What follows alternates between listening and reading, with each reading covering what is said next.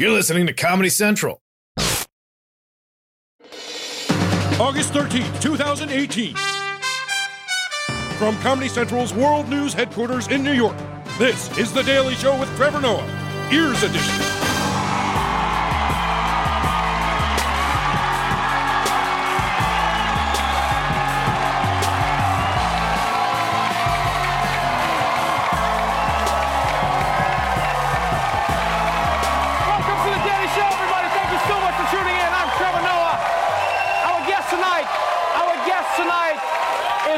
America's greatest living director, Spike Lee is here, everyone.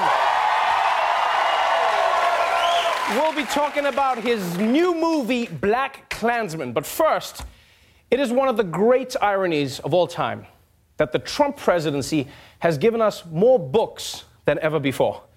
Which is a crazy thing, because this is a guy whose favorite thing to read is the Hooters t shirt.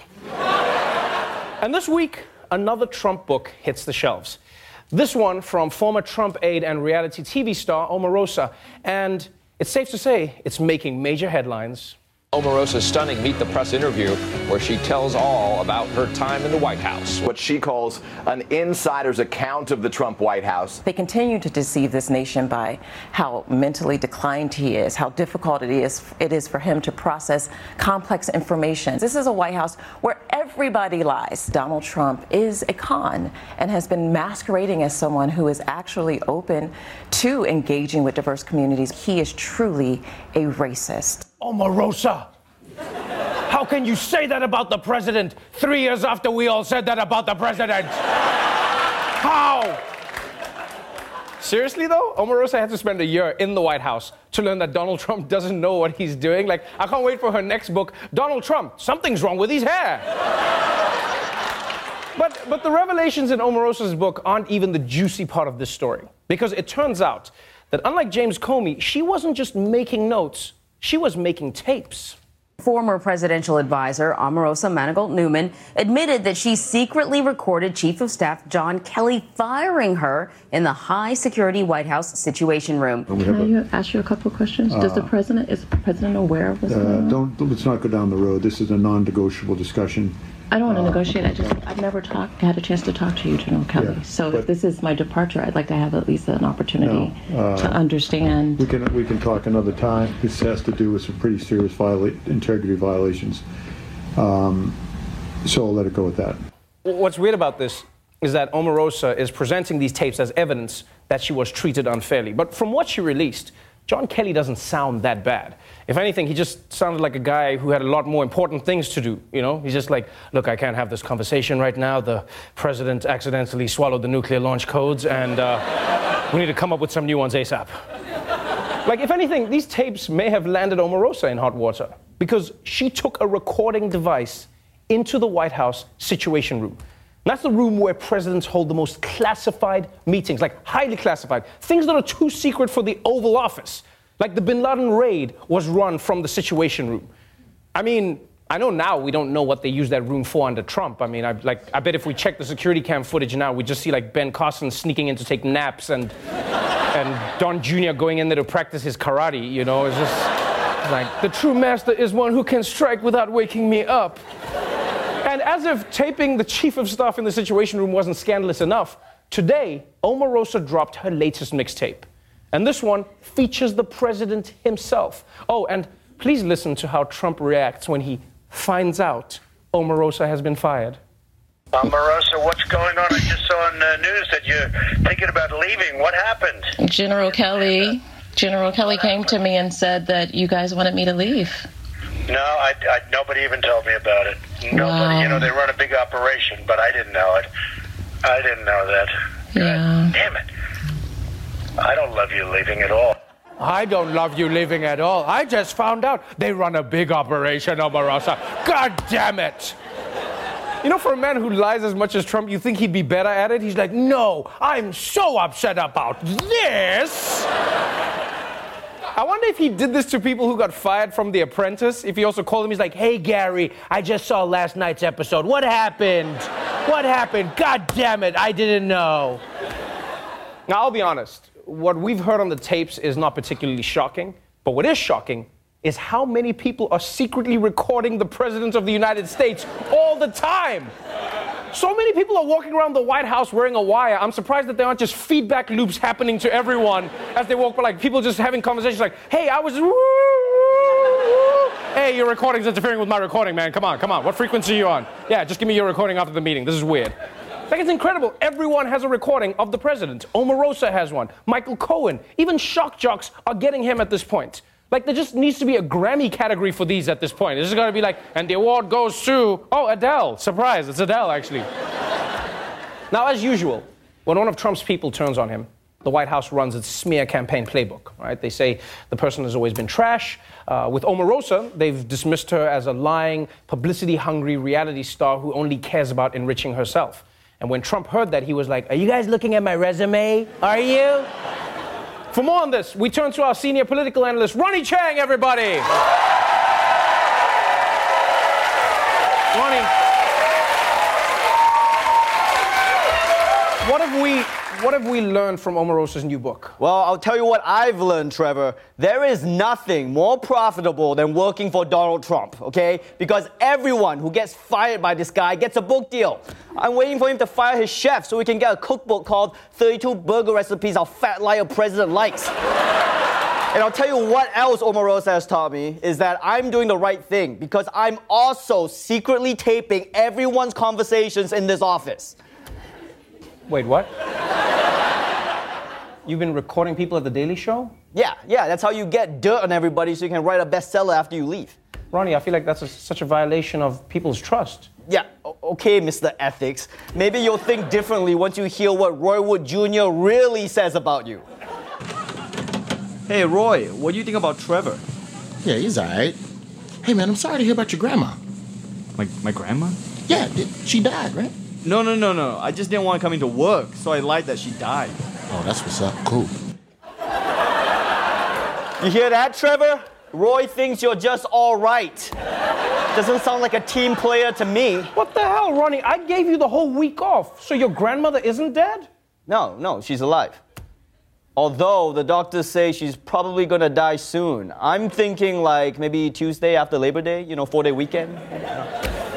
Ronnie, I'm, I'm disappointed in you, man. Oh, okay, okay, I'm the bad guy. I bet you wish I was more like Desi, huh? You think she's so sweet? Maybe you'll think twice about her when you hear what she says about you.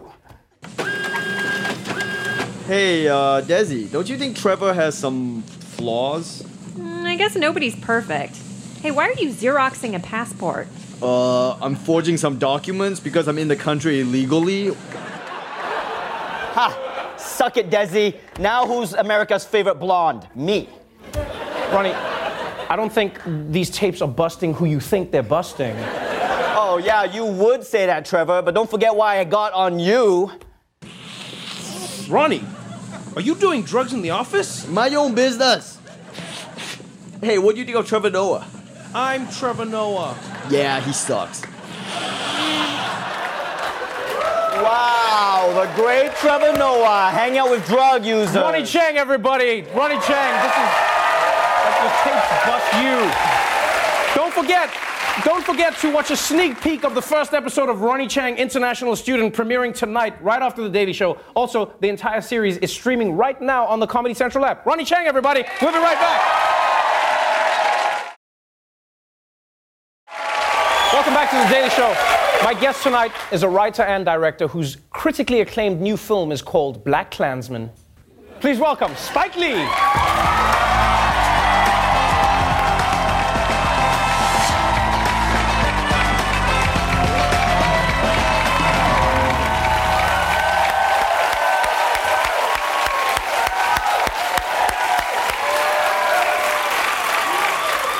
Welcome back to the show. Glad to be here. Is Great. Brooklyn in the house? Great to see you again. And let me start by saying this. I, I have been in many a movie theater. I uh, have watched many movies, Spike Lee. And I will tell you this I have never experienced what I experienced watching this movie. I watched this movie in Connecticut this weekend, and the cinema was completely filled with old white people, the area I was in. It was Mystic Lake or something like that, right? And the movie plays end to end, I think two hours and eight minutes, and we sit there, and nobody gets up. Like credits start rolling, nobody moves. And then I stood up, and we're like in the middle, and then all the white people around me were just like, yeah, yeah, you just keep. and then, like, even when we were walking out, people were just like, yeah, no, you first, you first. Like, everyone. It's, it's, a, it's a powerful film. Are you feeling that in the responses I'm you get from feeling it. people? Uh, I'm on Instagram and I got several people telling me that they were, you know, not one or two black people in the theater. And then after the film, when the lights finally go up, the white people who, who loved the film, they were, they were hugging them. They're hugging the black folks in theater saying, I'm sorry, I apologize, I apologize. I never heard anything like that before in my life. It's, it's, it's a beautiful film. And, and just to those who, who don't know anything about the story, BlacKkKlansman is, is inspired by the true story of Ron Stallworth, right? He's a, an African American detective in the, The 19 first. in the 1970s, the first. Uh, first police officer in Colorado Springs. Right. And this is a black man who gets into a police department. And I mean, from the get go, let's start with that part of the story. You lay out how difficult it is to play that, that, that, that, that role of being a black man and a police officer. And this is in the 1970s, but in some ways it feels like it hasn't changed. Well, what we tried to do was, even though it takes place in the 70s, I still wanted to be contemporary. So there are many things that my co-writer, Kevin Willmott and I, we put in so people, it would click like, you know, right. this stuff is still happening today. And then it, I know, I'm not trying to spoil anything, 'cause it's out already. Right. But the, the ending that really hammers home where we are in this world today. It, it, it's, it's a story that connects with you on so many levels. So, you know, you have Adam Driver's character, Right. who's a policeman who has for so long passed as white, just plain wasp white Mm-hmm. in his neighborhood. And in the story, Ron Stallworth is a black man who goes undercover as a Klan member, which is, I mean, the premise sounds ridiculous. If, it, if you don't tell me that it's based on a true story, I'd be like, this is the wildest thing from the imagination. That's what I thought when Jordan Peele called me. And he said, so he says to you, this is the story, and Six words Black man infiltrates Ku Klux Klan. high concepts. You can't get more co- high, than that. Right, but the real Ron Stallworth, like he he did this, and David Duke got bamboozled by him. Yep. And what I what I you know what here's the thing. What I found fantastic about it is in your film, it illuminates the, the ludicrous nature of racism because David Duke becomes friends Right. with a black man because he doesn't know that he's a black man. Over the phone. Right. Like, and you show you show that these like it's, it's a human being. Like that. Maybe that's the biggest thing for me is how were you able to make a film where you seem to approach it with a certain level of empathy, where you don't paint these people as caricatures. You see different people in the Klan. You see human beings who are doing what they believe is right or what they believe is their divine, God-given. Like, like, how do you how do you begin that journey when creating that character? It starts with the script. But without, I mean, without Ron's book, I mean, it's all, that's what makes it insane and is true. Right. So when Jordan Peele said, I said, it, it sounded, automatically I thought of the David Chappelle skit. Right, right, right. But he said it's true. And then I read the book, and it was a great opportunity for me, even though it took place, even though, even though the, the story took place in 70s, I still thought it was a great opportunity to comment on the world we live today with Agent Orange in the White House. Let me ask you this. I don't say his name. Let me, let me Shout out to Busta Rhymes, that's where I got it from. Busta! Let, let me ask you this. Why do you think a story about the 1970s and the Klan and a black man in the police force comments on what's happening today in America? Because I- I like to say, I think one of the mistakes people are making, I feel, is that they're saying this is just an American phenomenon. The rise of the right, this is this is happening globally.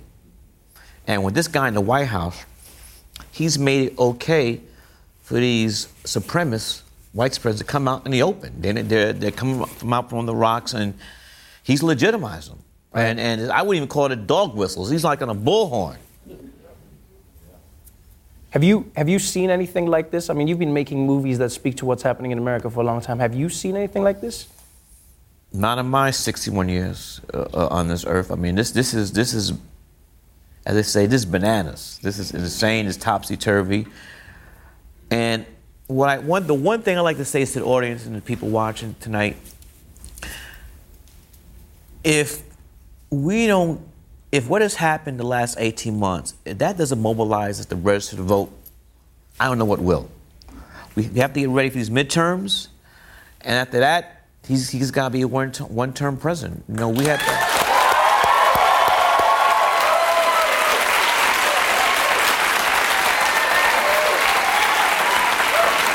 Because we're going for the flim flam, the snake oil salesman, and the okey doke. And, and, and another thing, we can't get distracted by these tweets. That's like a misdirection play in football, American football. Right. And uh, we just, we know what's coming. Then we just should, should just like, and keep, keep focused what we got to do. That's my opinion. That's what I feel.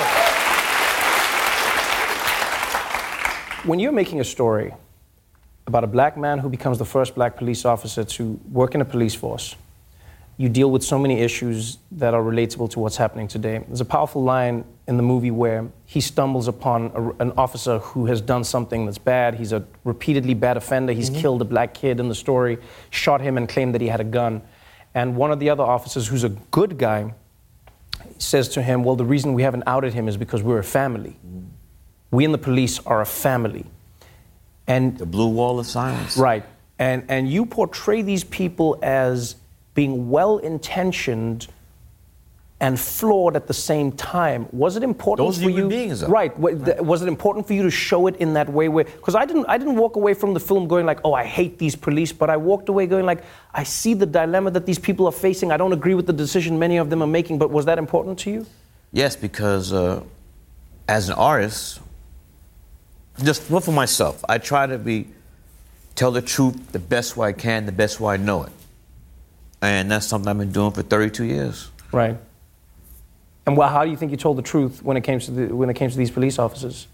That no one's black or white. There's there's there's shades of gray, and people do things for different reasons. And so I, I really, what I like to do in my films is show repercussions of decisions people make.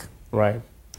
That's the interesting thing for me. You go here, you go here, and there's going to be repercussion here, repercussion this way.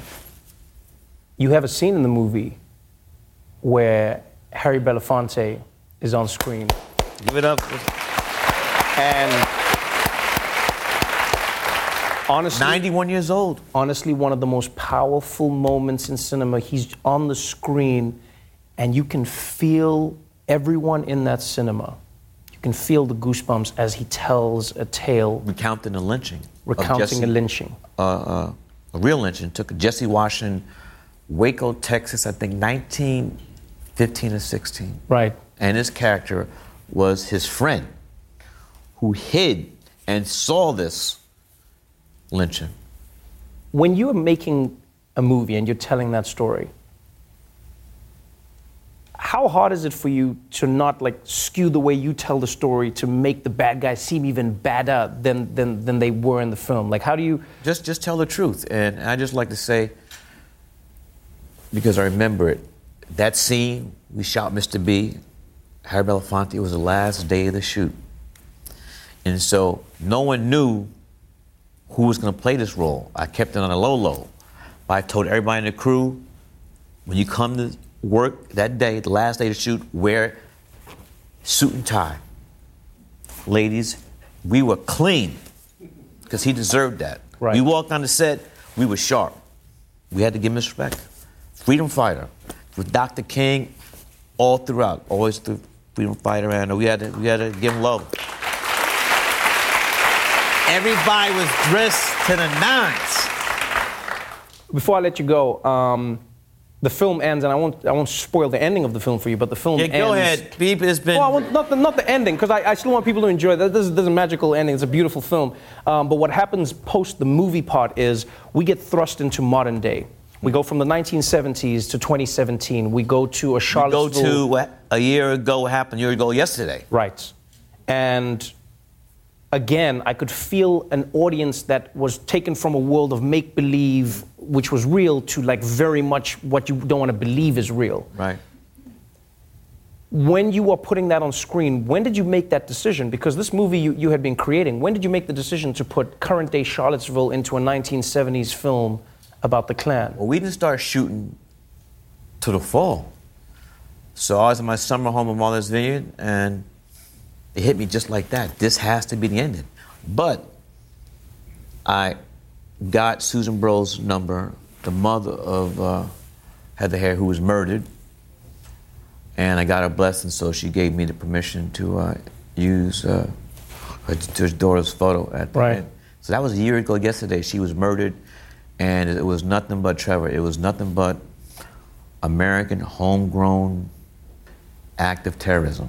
When that car drove down that crowded street and, and it murdered her, is, is, that's a fact. And the President of the United States had an opportunity to tell the world that we are not for hate. And he did not denounce the Klan, the alt right, the KKK. He didn't do it. And a lot of times for me, I, I found like, you know, he'll say something and then they pull him on the back and say, you got to change it. Then he says, you know, he, but what I feel, whatever comes out of his mouth the first time, that's the truth, and that's that's what's in his heart. I just want to say thank you for making another amazing film. Thank, you so much for being on the show. BlacKkKlansman is in theaters now. You want to watch this movie? Spike Lee, everybody.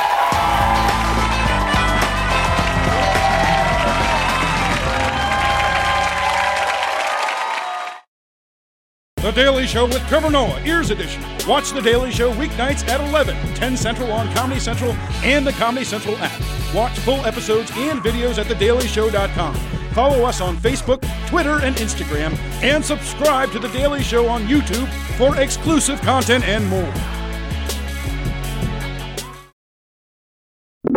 This has been a Comedy Central podcast.